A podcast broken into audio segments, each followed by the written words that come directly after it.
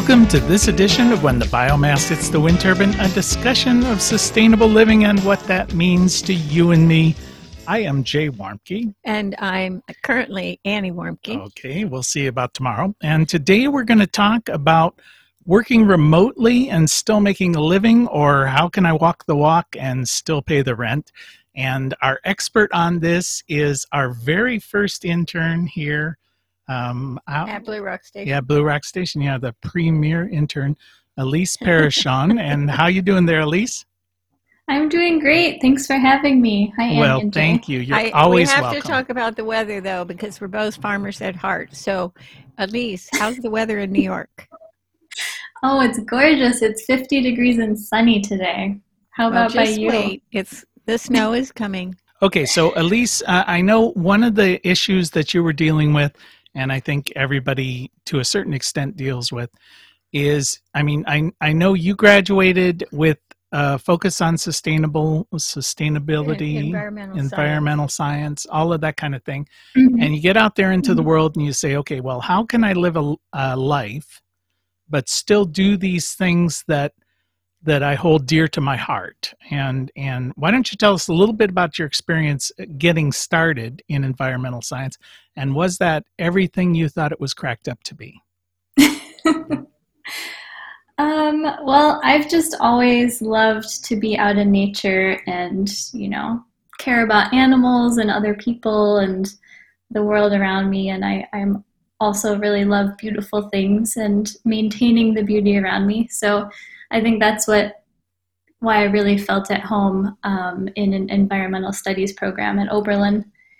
And you know, after I graduated, I found an environmental consulting job, which was fun and very science heavy. And I worked in a cubicle, and I sometimes got to go out into the field.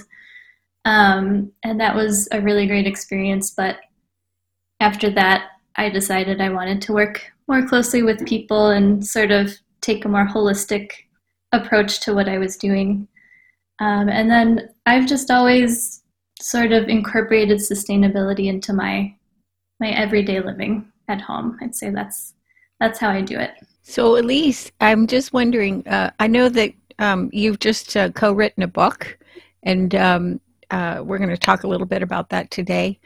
Uh, but I was I was wondering when you went to college or you were getting ready to go, did you feel like you had a lot of support from family and friends and uh, financial support, emotional support? Did, is that something that that worked well? Yeah, I think I have always felt supported. I think you know money was a question, and my parents said, "Well, you really want to go to Oberlin, so let's just get you started there. And you know if you have to if you have to transfer and go somewhere else at some point then we'll get there when we get there. So it was sort of like you know keep moving towards your dreams you know as long as as long as we can.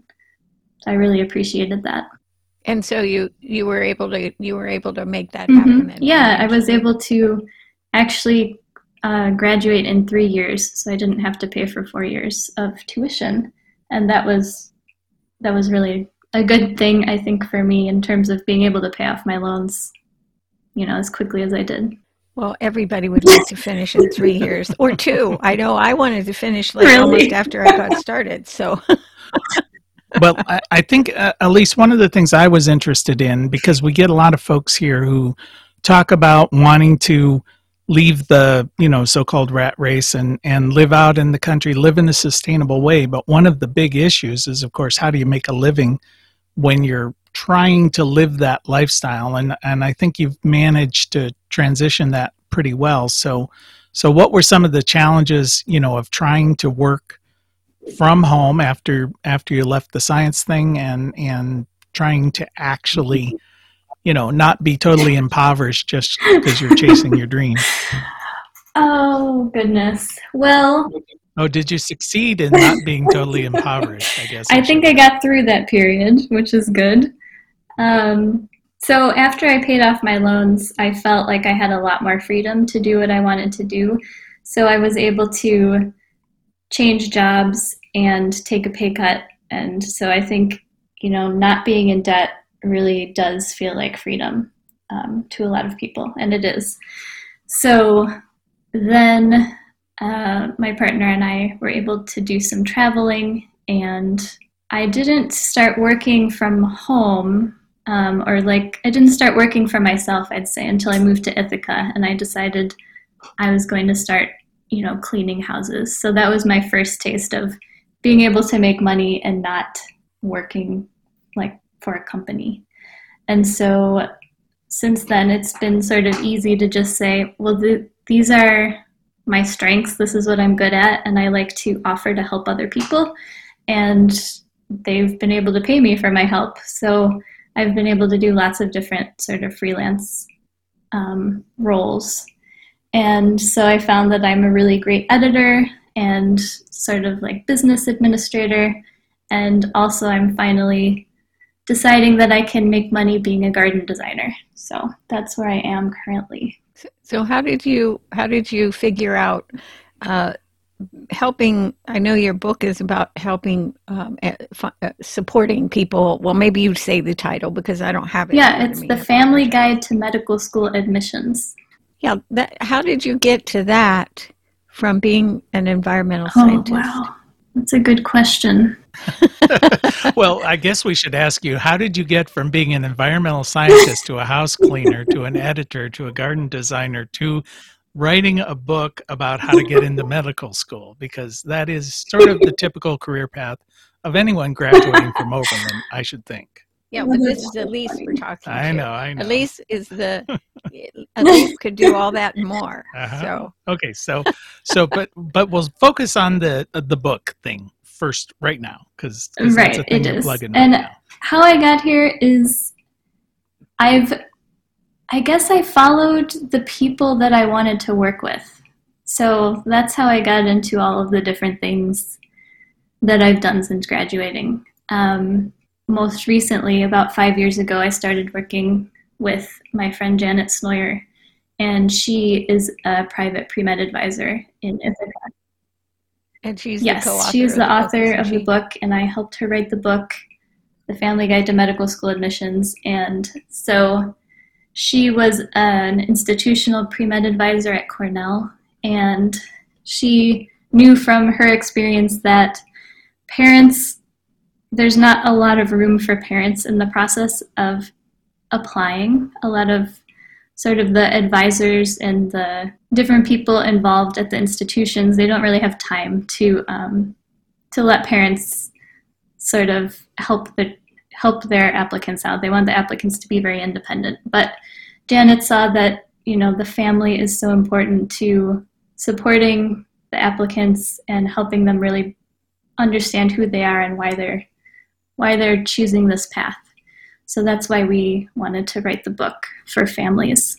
And, the thing, the and, thing I'm amazed about is that today, to get into college, where if you want to get in the college you want to get into, that you better be uh, have a degree in marketing, um, because you've got mm-hmm. to market yourself as that student being some kind of asset to exactly. that institution. Yep, and who? It doesn't seem like a great way to live life. well, it's really marketing. No i don't i mean marketing yourself like constantly. I guess that's what we do as a culture. You know everybody's selling something but um it just it just strikes me as wouldn't it be great to just go to college because you want to go yeah, to college? definitely. Welcome welcome to this world annie.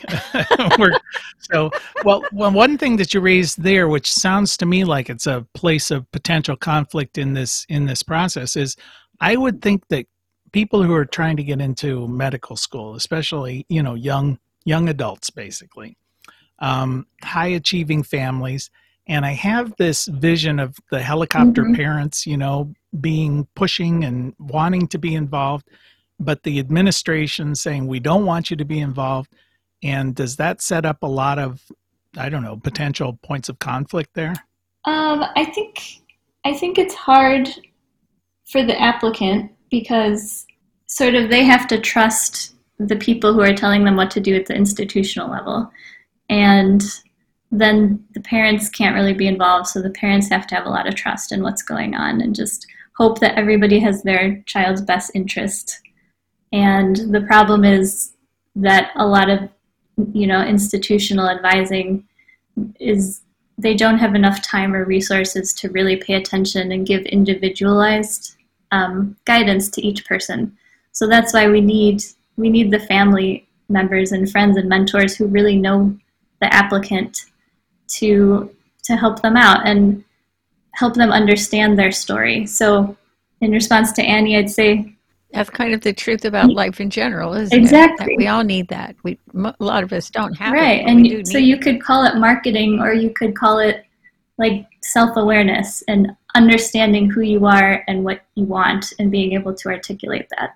So, so what are some of the advice, some of those steps that you you guys prescribe in the book uh, to help people, you know, market themselves? In this case, to a medical school, but it could be to anything, to getting a job, to exactly. living life, finding a partner, being a friend. So, we we recommend that people start thinking about their the different experiences they've chosen as little stories and practice telling those stories in three sentences is a, is a good place to start. And we like people to be able to reflect on how their faith and spirituality and cultural background um, have really made them who they are. And so we all need to examine why do we have the values that we have? Where did they come from? They didn't just appear and so when you know that, then you can really talk about who you are with authenticity. Uh, let's see here. Another another thing that we think is really important is to be able to talk about your strengths. And some people, you know, they're they're humble. They they don't know how to identify their strengths or what they're good at.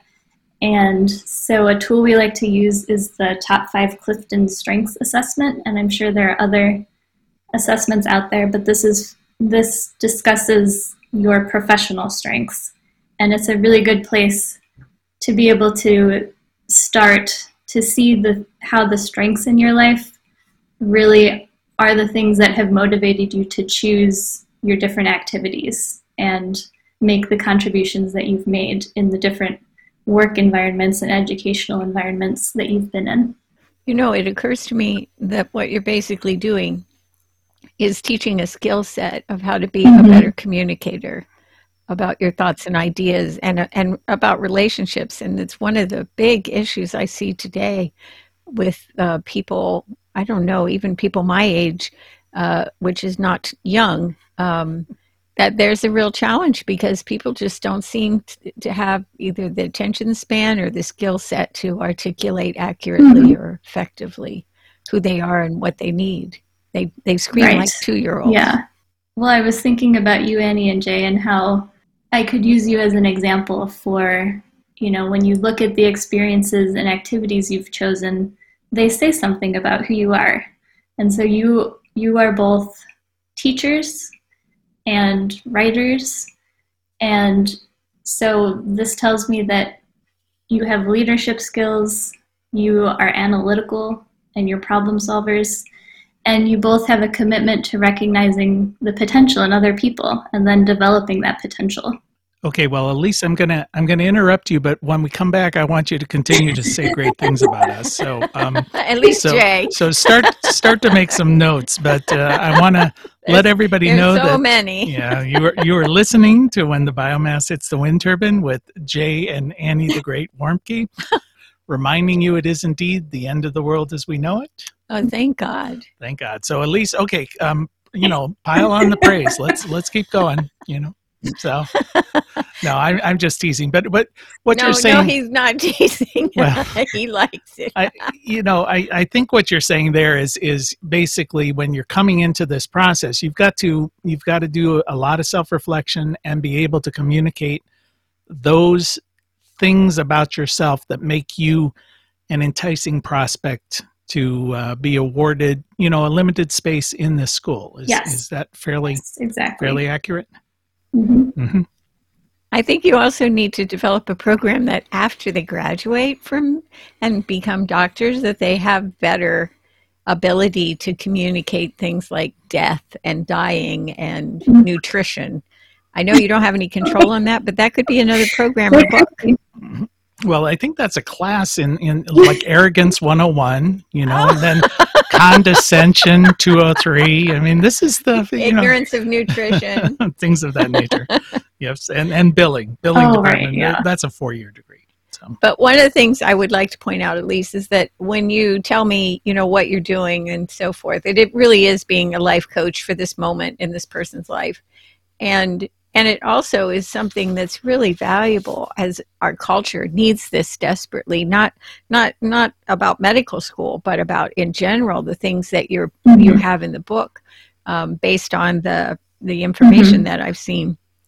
Th- these are things these are life skills that we need every day in order to be happier and be more resilient and passionate about what we do versus just photo doing Oh, so thank you. on you Well, one Well, I was wondering, Elise, have you have you run into any situations, you know, if you're going to be coaching somebody on how to present themselves, how to self-reflect about why they want to go into medical school, and they really do start looking at this and examining. Do you have anybody who comes back and say, you know what, I I, I really don't want to go into medical school, you know, now that I've thought about yeah, it. yeah, that does happen.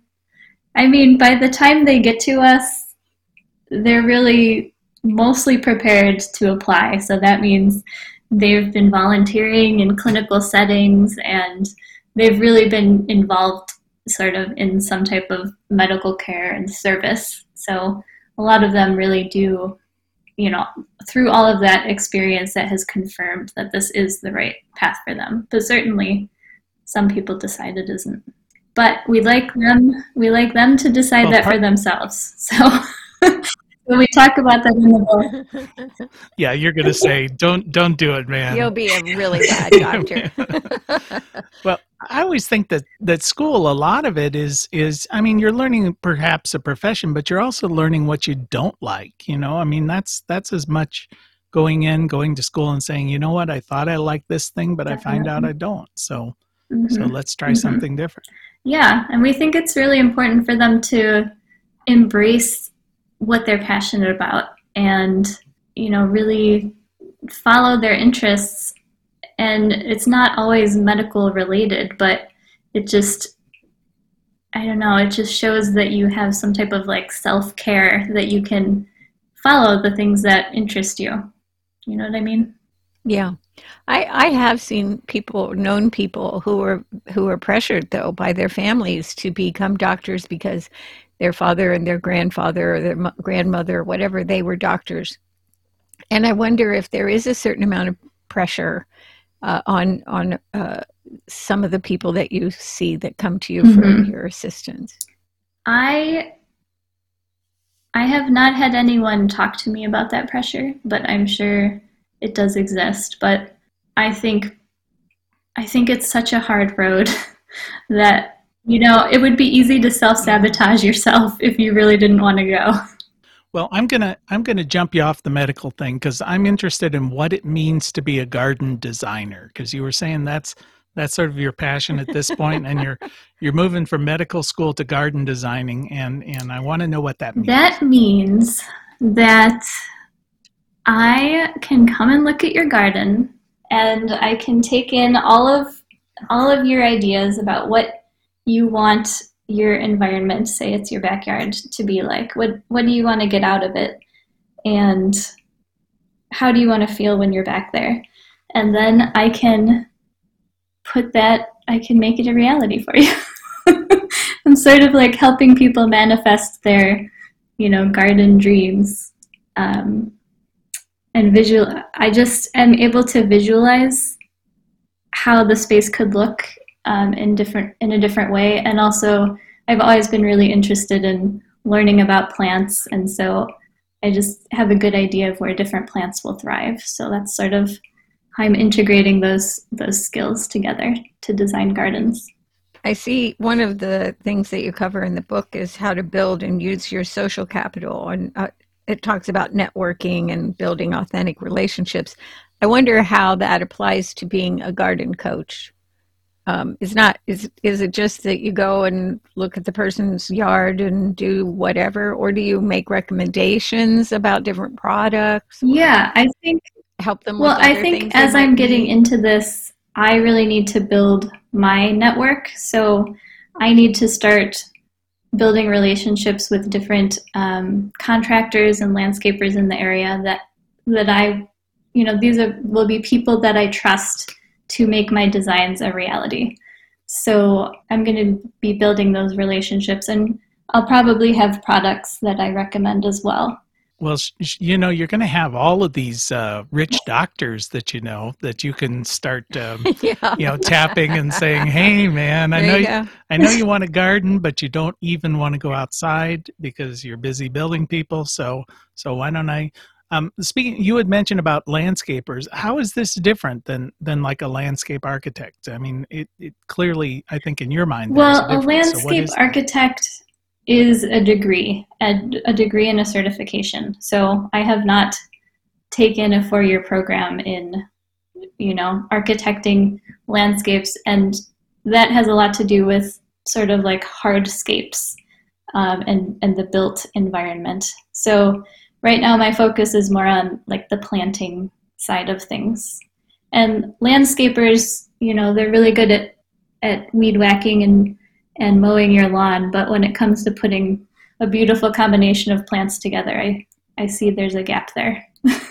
well, one thing that uh, strikes me about that is that you you are well suited, especially if you even just follow anything that you've written in the book. But I think that's who you are naturally, and um, that brings me back to the to thinking about how how these skill sets to communicate, whether it's about gardening and feeling good outside or getting into a specific school or a specific program is that really it's a it's a question of building resiliency and i find it interesting that that from the moment i've known you that you have followed this path of seeking out people that know something mm-hmm. you want to know and i think what do you think are the challenges of of following mm-hmm. that path the path what do you mean by that path well, uh, instead of saying, okay, I went to school and I'm an environmental scientist and that's what I'm going to do for the rest of my life.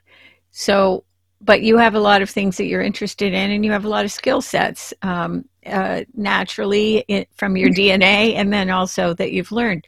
So I'm just, yeah, I'm just wondering, you know, that's very different than I'm going to go get a job and it's going to pay a certain amount of money mm-hmm. and I'm going to you know come home at 5.30 every night and this is not what you're describing that's true. well i think you have to so so what you have to have a high risk tolerance because you know it's it feels very nice to have a job that you can rely on and expect to get the same paycheck every two weeks and then come home to your cozy house and i have a cozy house right now, and I'm really enjoying it.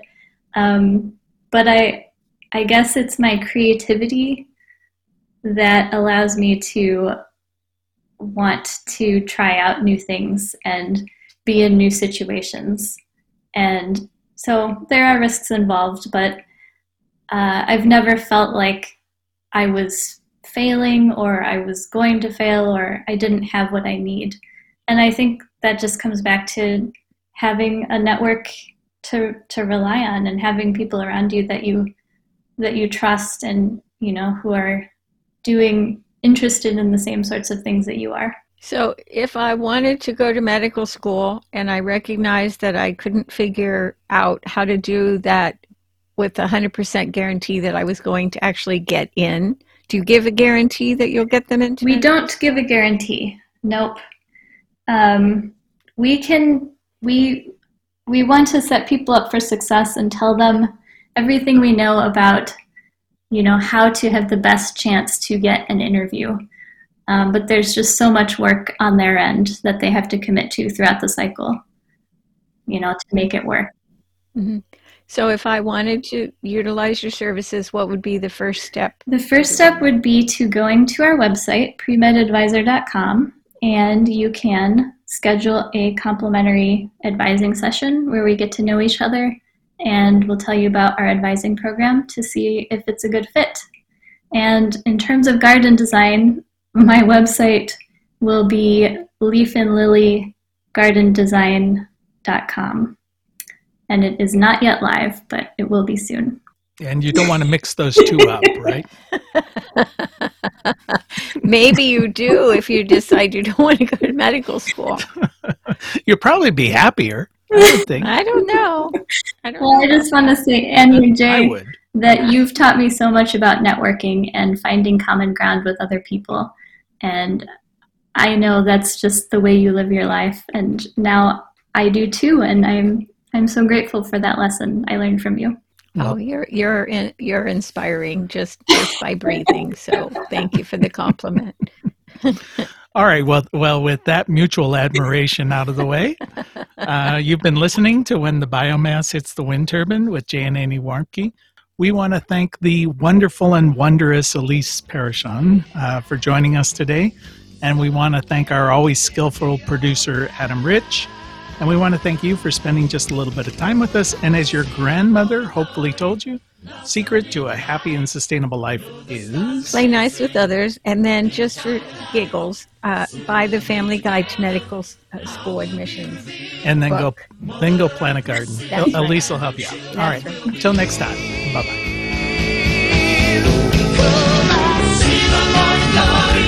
Blossom